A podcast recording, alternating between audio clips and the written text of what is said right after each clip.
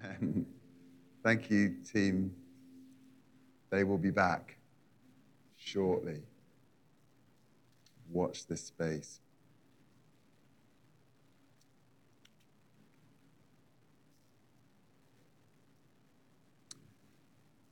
Okay, so there are. I'm a bit boomy, Steve. Can you unboomy me, me, me a bit? Is that all right? Echoey or something? It'll just turn me off. It'll be better.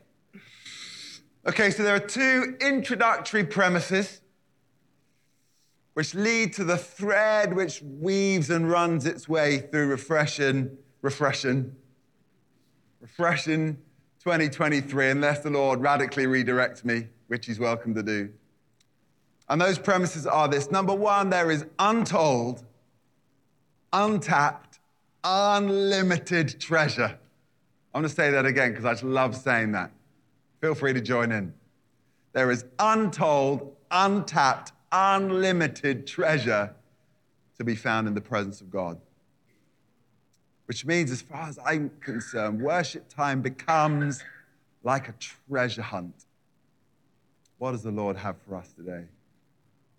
And the second premise, and I shared these last time, is to become who we need to be and to do what we know we need to do, we are going to need encounters in the presence of God.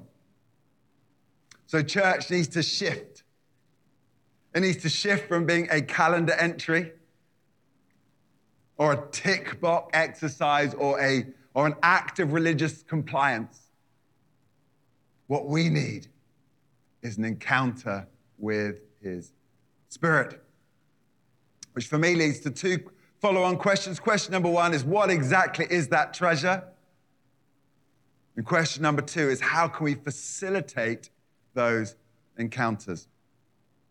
Last time, I, showed you nine headings for nine refreshings to run through 2023. There they are on the screen. There they list nine pieces of treasure they list nine items of business that the Holy Spirit wants to do with us and in us. The inspiration from that list comes from Isaiah chapter 6, uh, Isaiah's vision. We'll look at that in a minute. The plan for today is to spend hopefully 20 minutes looking at the second one. We've covered the first one, looking at the second one, and that's going to hopefully lead us into a naturally, supernaturally, into a time of worship and response. That's the plan. So, heading number two, I'll read them uh, all the realignment, repentance, refining, restoration, refilling, recommissioning, revelation, rest, and refreshing. And the good news is, yay, today it's repentance. I'm sure you wish that was ninth on the list and you could not rock up that week. But let's put this into the Isaiah 6 context straight away. Isaiah has just seen what can only be described as a spectacular vision of God in his heavenly temple. And in that scene, the angels are crying out those three immortal words Holy, holy, holy. And at the end of that, Isaiah declares himself to be undone. Isaiah 6, verse 5 Woe to me, I cried. I am ruined, undone. For I am a man of unclean lips, and I live among a people of unclean lips, and my eyes have seen the King, the Lord Almighty. Then one of the seraphs flew to me with a living, with a live coal in his hand, which he had taken with tongs from the altar. With it he touched my mouth and said, See, this has touched your lips, your guilt is taken away, and your sin atoned for. Aren't you grateful for the gospel? Very grateful. Amen. The long and short of it is when, when Isaiah sees the glory and the holiness of God, he falls on his face. He immediately sees his own sin and his own heart and his uncleanness, his own uncleanness for what it really is. And when you see God as He really is, the inevitable consequence is you begin to see yourself as you really are. And so the presence of God becomes at the place of repentance. We'll talk about repentance a little bit today. I can imagine when I, when I say that word, there are a few inward sighs. Here comes a heavy message designed to beat me up and make me feel utterly inadequate, as if I don't already. But what I intend to show you tonight is that being quick to repent is vital if we want to experience the transforming power of God, which we do. So we need to start by examining what, what repentance actually is. You know, repentance is far more than, than a sense of regret or remorse. The Hebrew word derives from the verb to return. So it's not the immortal, sorry I got caught. It's how do I get back onto the right path? And actually, it's even more than that.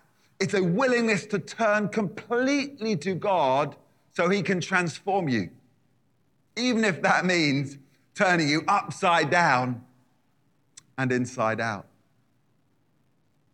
The Greek word uh, used for repent literally means a, change of mind. It's thinking differently. It's a change for the better. If you like, it's a reorientation of our thinking. I, I used to do it my way, but now I've repented.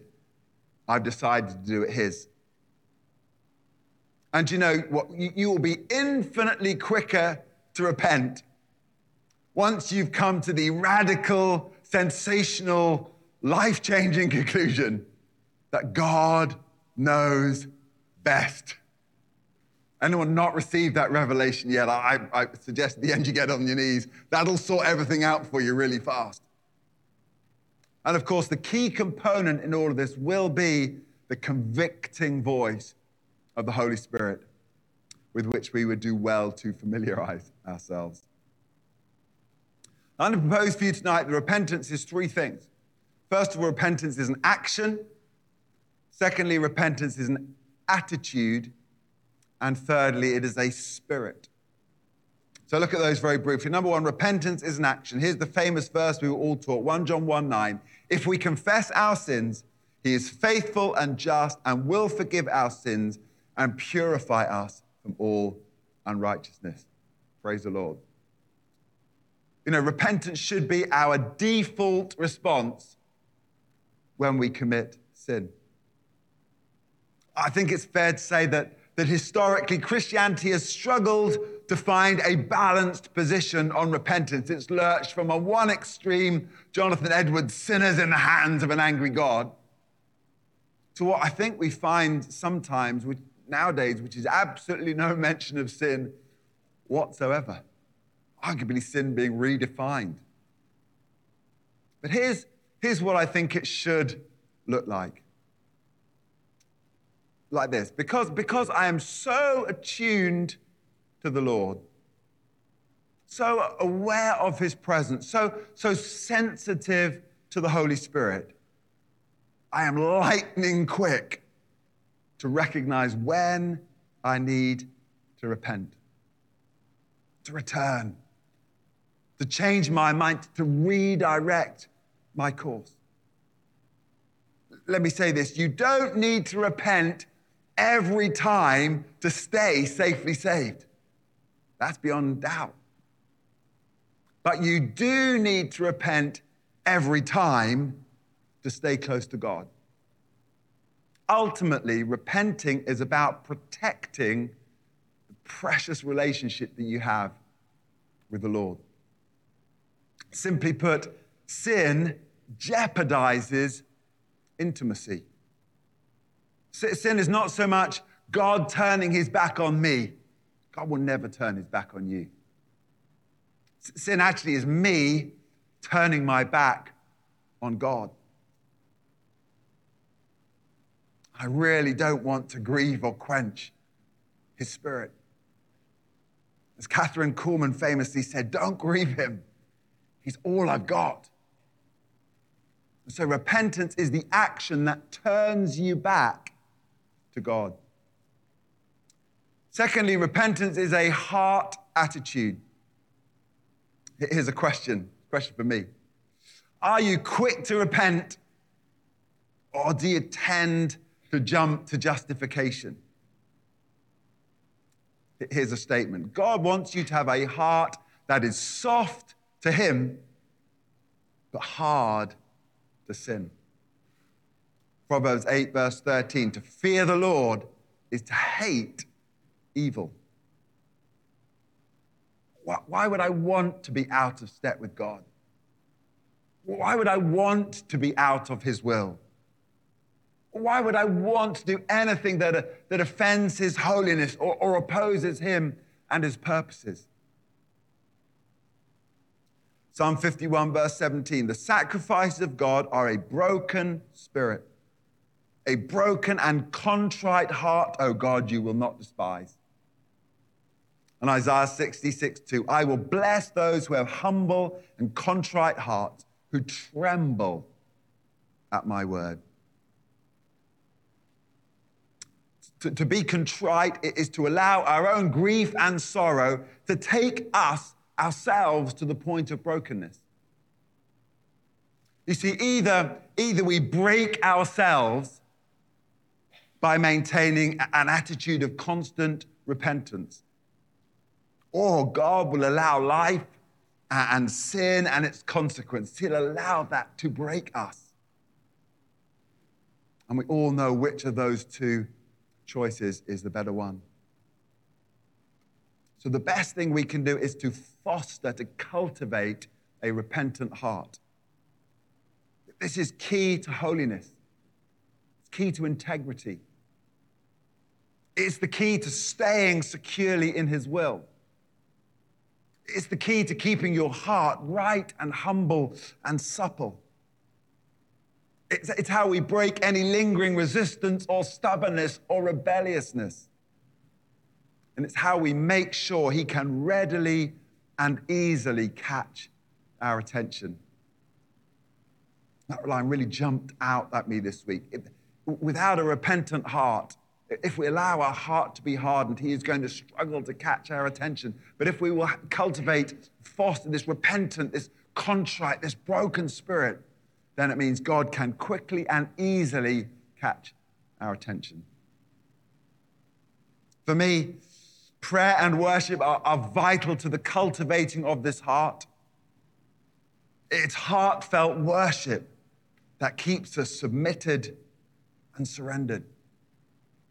For me, the definition of a good worship set is one that gives me the opportunity to fall on my knees, on my face, where frankly I belong.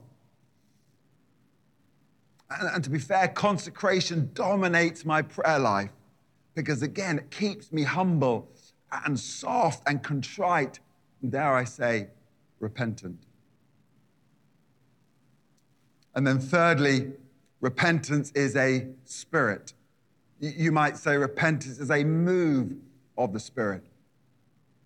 It's a spirit that sweeps through a church and a community and even a nation when enough people have a repentant heart.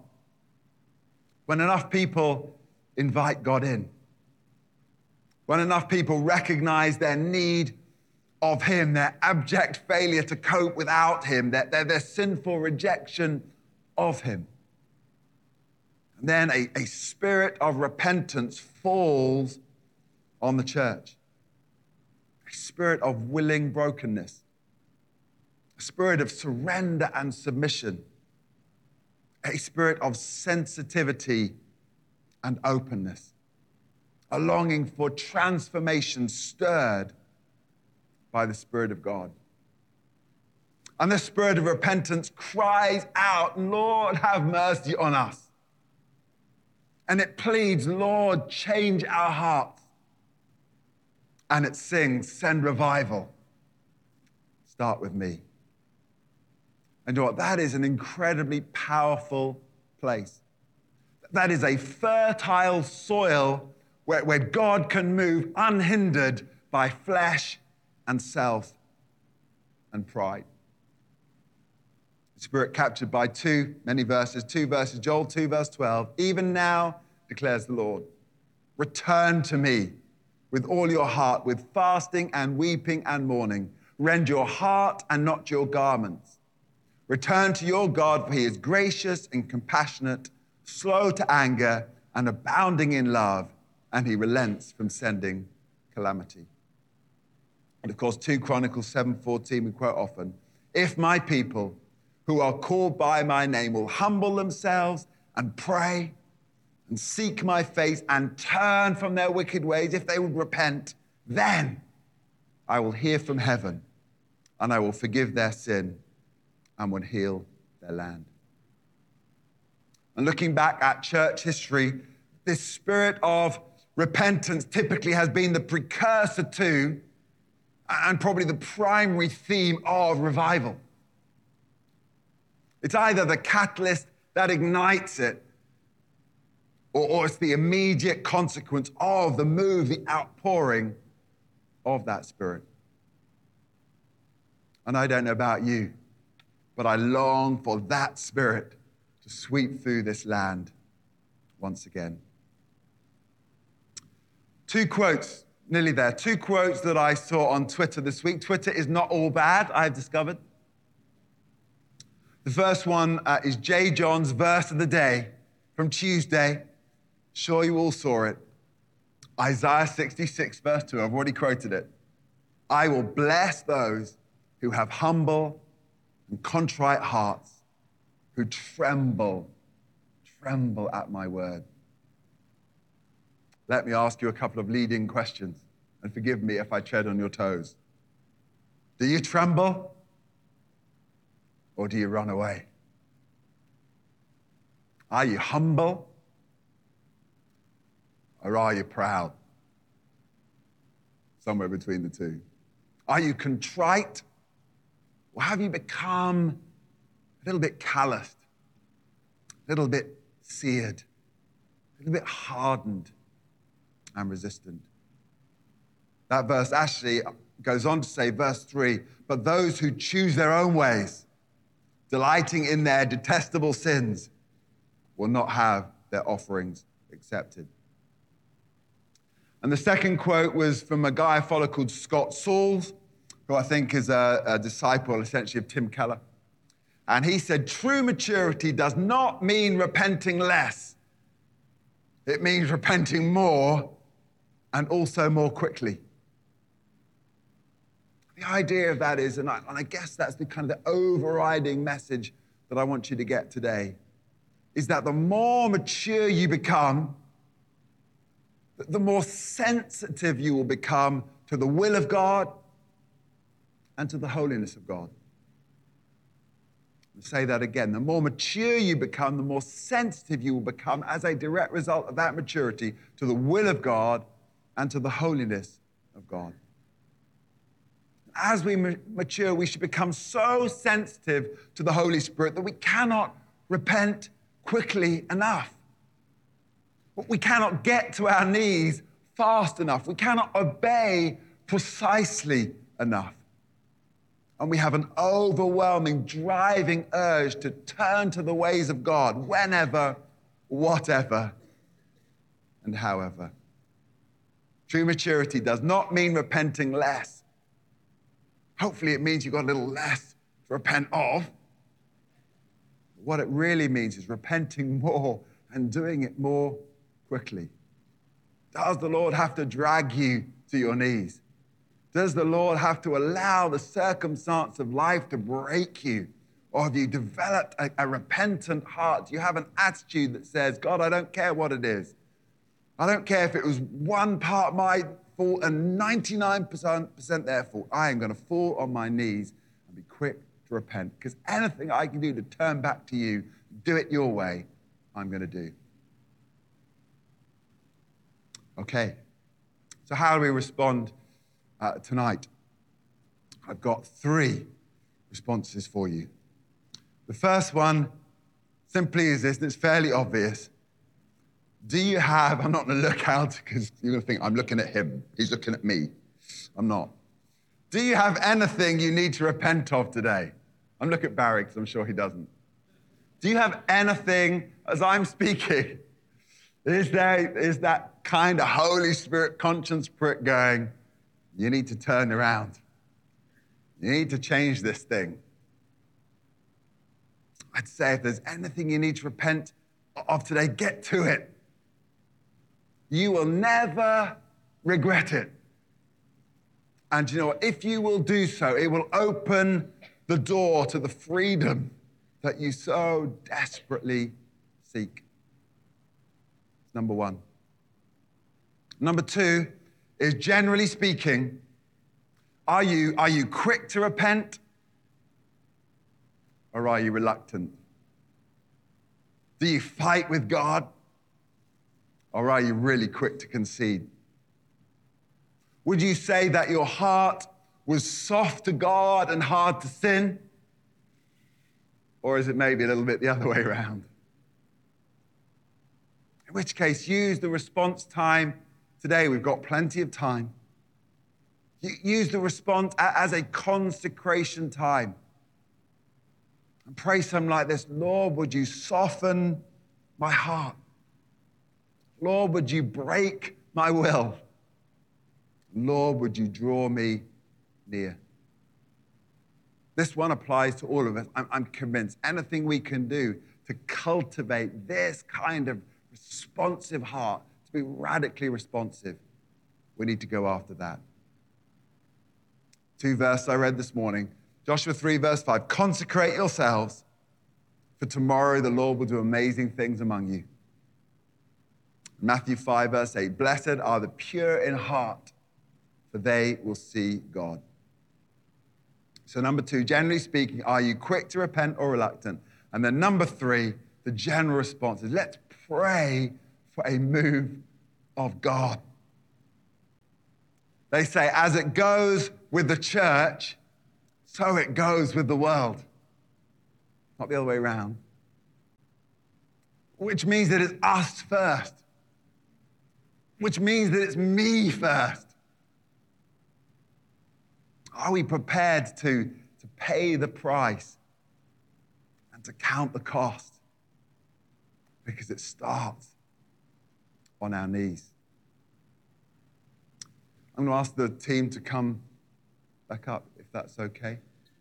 And I'll just remind you what those responses are. Number one is a chance for you to, to, to, to repent, essentially. And my suggestion is if you're going to do that, I'm going to suggest you do that in your seat because I'm running this through in my mind, thinking we're all going to be sitting there going, huh, didn't think they'd go forward. Wonder what it is.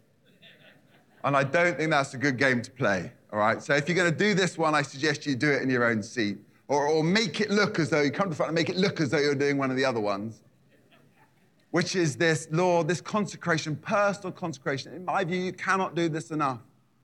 God, would you soften my heart? God, would you transform my heart? God, would you do whatever you need to do in me so you can do what it is that you really desperately need to want to do through me?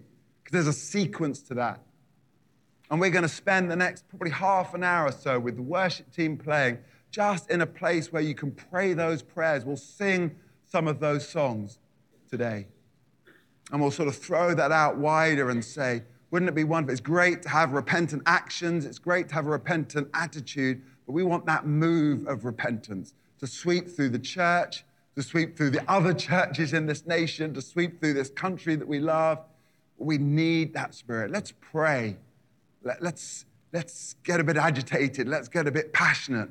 Let's let that holy discontent stir, as it were.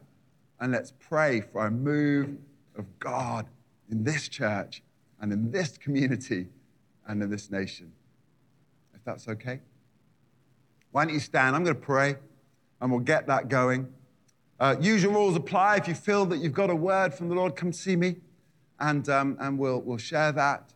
Um, and I'm very open for the next however, I can't even see the clock, praise the Lord. Perfect.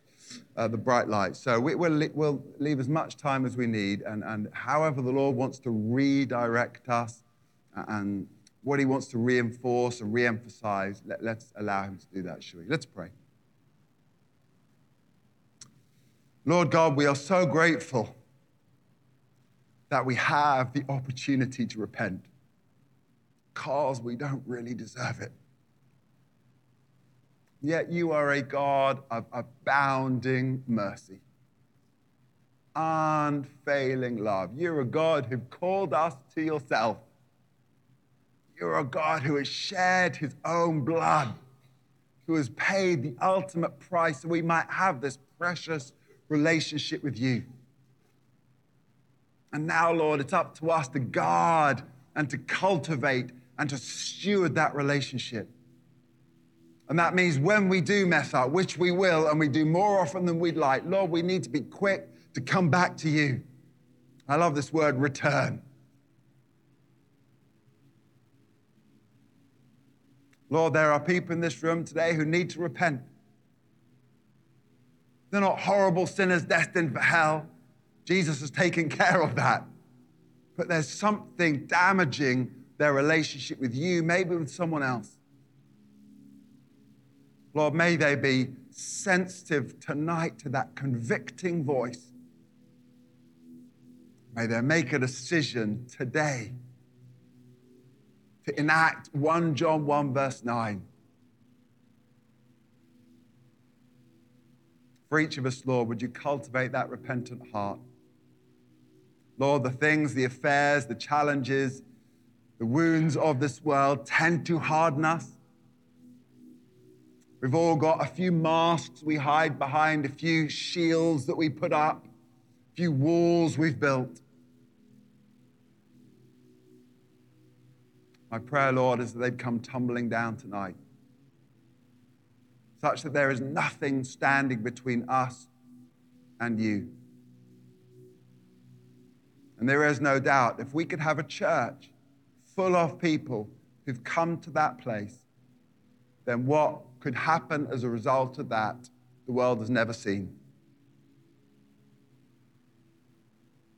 Come do it, Lord. And then, thirdly, Lord, we long for a move of the spirit of repentance, the spirit of holiness, and the spirit of power once again. Lord, we prayed this prayer before, and we'll pray this prayer again. Holy Spirit, come. Breathe your breath. Send your fire and your rain. Let the wind of your spirit blow. Come, Holy Spirit. Set your church on fire, we pray.